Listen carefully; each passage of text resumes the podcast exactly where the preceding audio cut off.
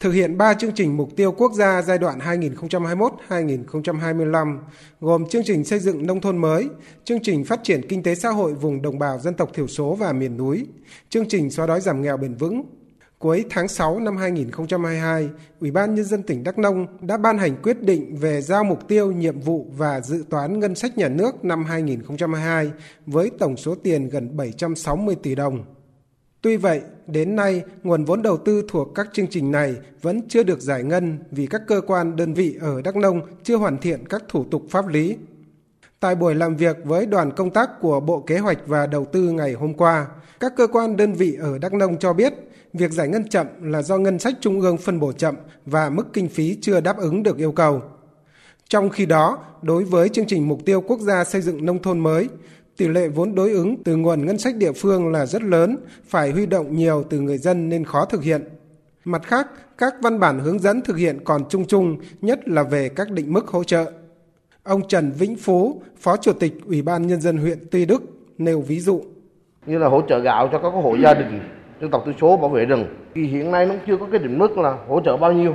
Rồi về à, phát triển giáo dục, đào tạo nâng cao chất lượng nguồn nhân lực chưa có cái văn bản quy định về danh mục, thiết bị đào tạo, tối thiểu cho từng ngành nghề đối với trình độ sơ cấp và dưới 3 tháng.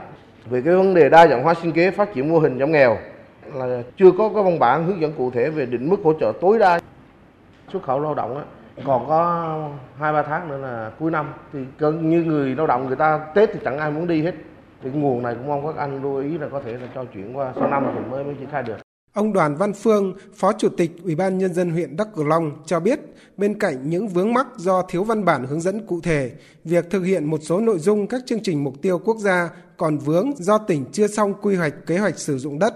Hiện nay cái quy hoạch cái kế hoạch sử dụng đất của huyện và của tỉnh Đắk Nông là chưa phê duyệt được. Cho nên là cái việc mà hỗ trợ nhà ở, bởi vì hỗ trợ được nhà ở là phải có cái đất ở, cho nên là phải đang phải chờ cái này thì mới giải ngân được rồi ngoài ra thì một số hộ là riêng liên quan đến các cái chương trình mà hỗ trợ đất sản xuất thì ờ, hiện nay chưa có cái định mức từ những khó khăn vướng mắc cả chủ quan và khách quan, tỉnh Đắk Nông kiến nghị các bộ ngành trung ương báo cáo chính phủ xem xét trình Quốc hội cho phép kéo dài thời gian thực hiện các dự án thuộc ba chương trình mục tiêu quốc gia năm 2022 được tiếp tục thực hiện trong năm 2023.